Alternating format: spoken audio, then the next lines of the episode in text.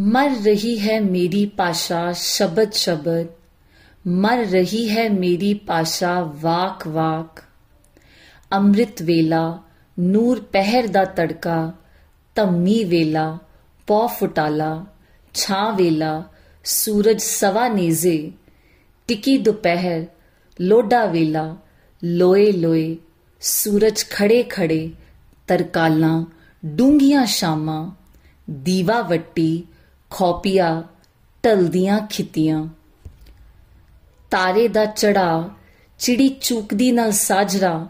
ਸਰਗੀ ਵੇਲਾ ਕੜੀਆਂ ਪਹਿਰ, ਬਿੰਦ, ਪਲ, ਛਿਣ। ਨਿਮਖ ਵਿਚਾਰੇ, ਮਾਰੇ ਗਏ ਇਕੱਲੇ ਟਾਈਮ ਹੱਥੋਂ ਇਹ ਸ਼ਬਦ ਸਾਰੇ। ਮਾਰੇ ਗਏ ਇਕੱਲੇ ਟਾਈਮ ਹੱਥੋਂ ਇਹ ਸ਼ਬਦ ਸਾਰੇ। ਸ਼ਾਇਦ ਇਸ ਲਈ ਕਿ ਟਾਈਮ ਕੋਲ ਟਾਈਮ ਪੀਸ ਸੀ। ਹਰਹਟ ਕੀ ਮਾਲਾ, ਚੰਨੇ ਦਾ ਔਲਾ, ਗਾਦੀ ਦੇ ਹੂਟੇ ਕਾਂਜਣ ਨਸਾਰ, ਔਲੂ, ਚੱਕਲੀਆਂ ਬੂੜੇ ਭਰ ਭਰ ਡੁੱਲਦੀਆਂ ਟਿੰਡਾਂ। ਇਹਨਾਂ ਸਭ ਨੇ ਤਾਂ ਰੁੜ ਹੀ ਜਾਣਾ ਸੀ ਟਿਊਬਵੈਲ ਦੀ ਧਾਰ ਵਿੱਚ। ਮੈਨੂੰ ਕੋਈ ਹੈਰਾਨੀ ਨਹੀਂ। ਹੈਰਾਨੀ ਤਾਂ ਇਹ ਹੈ ਕਿ ਅੰਮੀ ਤੇ ਅੱਬਾ ਵੀ ਨਹੀਂ ਰਹੇ। ਬੀਜੀ ਤੇ ਪਾਪਾ ਜੀ ਵੀ ਤੁਰ ਗਏ।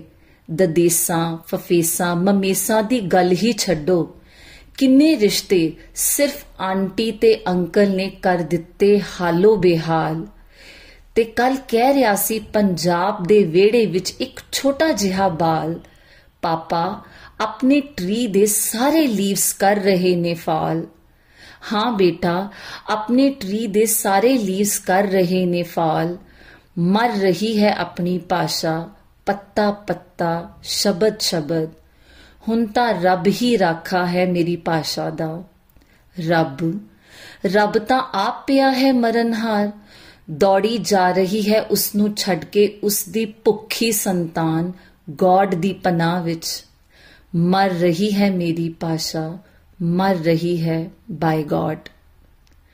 ਮਰ ਰਹੀ ਹੈ ਮੇਰੀ ਭਾਸ਼ਾ, ਕਿਉਂਕਿ ਜਿਉਂਦੇ ਰਹਿਣੇ ਚਾਹੁੰਦੇ ਨੇ ਮੇਰੀ ਭਾਸ਼ਾ ਦੇ ਲੋਕ। ਜਿਉਂਦੇ ਰਹਿਣਾ ਚਾਹੁੰਦੇ ਨੇ ਮੇਰੀ ਭਾਸ਼ਾ ਦੇ ਲੋਕ, ਇਸ ਸ਼ਰਤ ਤੇ ਵੀ ਕਿ ਮਰਦੀ ਹੈ ਤਾਂ ਮਰ ਜਾਏ ਭਾਸ਼ਾ। ਕਿ ਬੰਦੇ ਦਾ ਜਿਉਂਦੇ ਰਹਿਣਾ ਜ਼ਿਆਦਾ ਜ਼ਰੂਰੀ ਹੈ ਕਿ ਭਾਸ਼ਾ ਦਾ? ਹਾਂ, ਜਾਣਦਾ ਹਾਂ, ਤੁਸੀਂ ਕਹੋਗੇ, ਇਸ ਸ਼ਰਤ ਤੇ ਜੋ ਬੰਦਾ ਜਿਉਂਦਾ ਰਹੇਗਾ, ਉਹ ਜਿਉਂਦਾ ਤਾਂ ਰਹੇਗਾ, ਪਰ ਕੀ ਉਹ ਬੰਦਾ ਰਹੇਗਾ? ਤੁਸੀਂ ਮੈਨੂੰ ਜਜ਼ਬਾਤੀ ਕਰਨ ਦੀ ਕੋਸ਼ਿਸ਼ ਨਾ ਕਰੋ। ਤੁਸੀਂ ਆਪ ਹੀ ਦੱਸੋ, ਹੁਣ ਜਦੋਂ ਦਾਣੇ-ਦਾਣੇ ਉੱਪਰ ਖਾਣ ਵਾਲੇ ਦਾ ਨਾਮ ਵੀ ਤੁਹਾਡਾ ਰੱਬ ਅੰਗਰੇਜ਼ੀ ਵਿੱਚ ਹੀ ਲਿਖਦਾ ਹੈ, ਤਾਂ ਕੌਣ ਬੇਰਹਿਮ ਮਾਪੇ ਚਾਹੇਗਾ ਕਿ ਉਸ ਦੇ ਬੱਚੇ ਡੁੱਬ ਰਹੀ ਭਾਸ਼ਾ ਦੇ ਜਹਾਜ਼ ਵਿੱਚ ਬੈਠੇ ਰਹਿਣ? ਜਿਉਂਦਾ ਰਹੇ ਮੇਰਾ ਬੱਚਾ, ਮਰਦੀ ਹੈ ਤਾਂ ਮਰ ਜਾਏ ਤੁਹਾਡੀ ਬੁੱਢੜੀ ਭਾਸ਼ਾ। ਨਹੀਂ, ਇਸ ਤਰ੍ਹਾਂ ਨਹੀਂ ਮਰੇਗੀ ਮੇਰੀ ਭਾਸ਼ਾ, ਇਸ ਤਰ੍ਹਾਂ ਨਹੀਂ ਮਰਦੀ ਹੁੰਦੀ ਭਾਸ਼ਾ।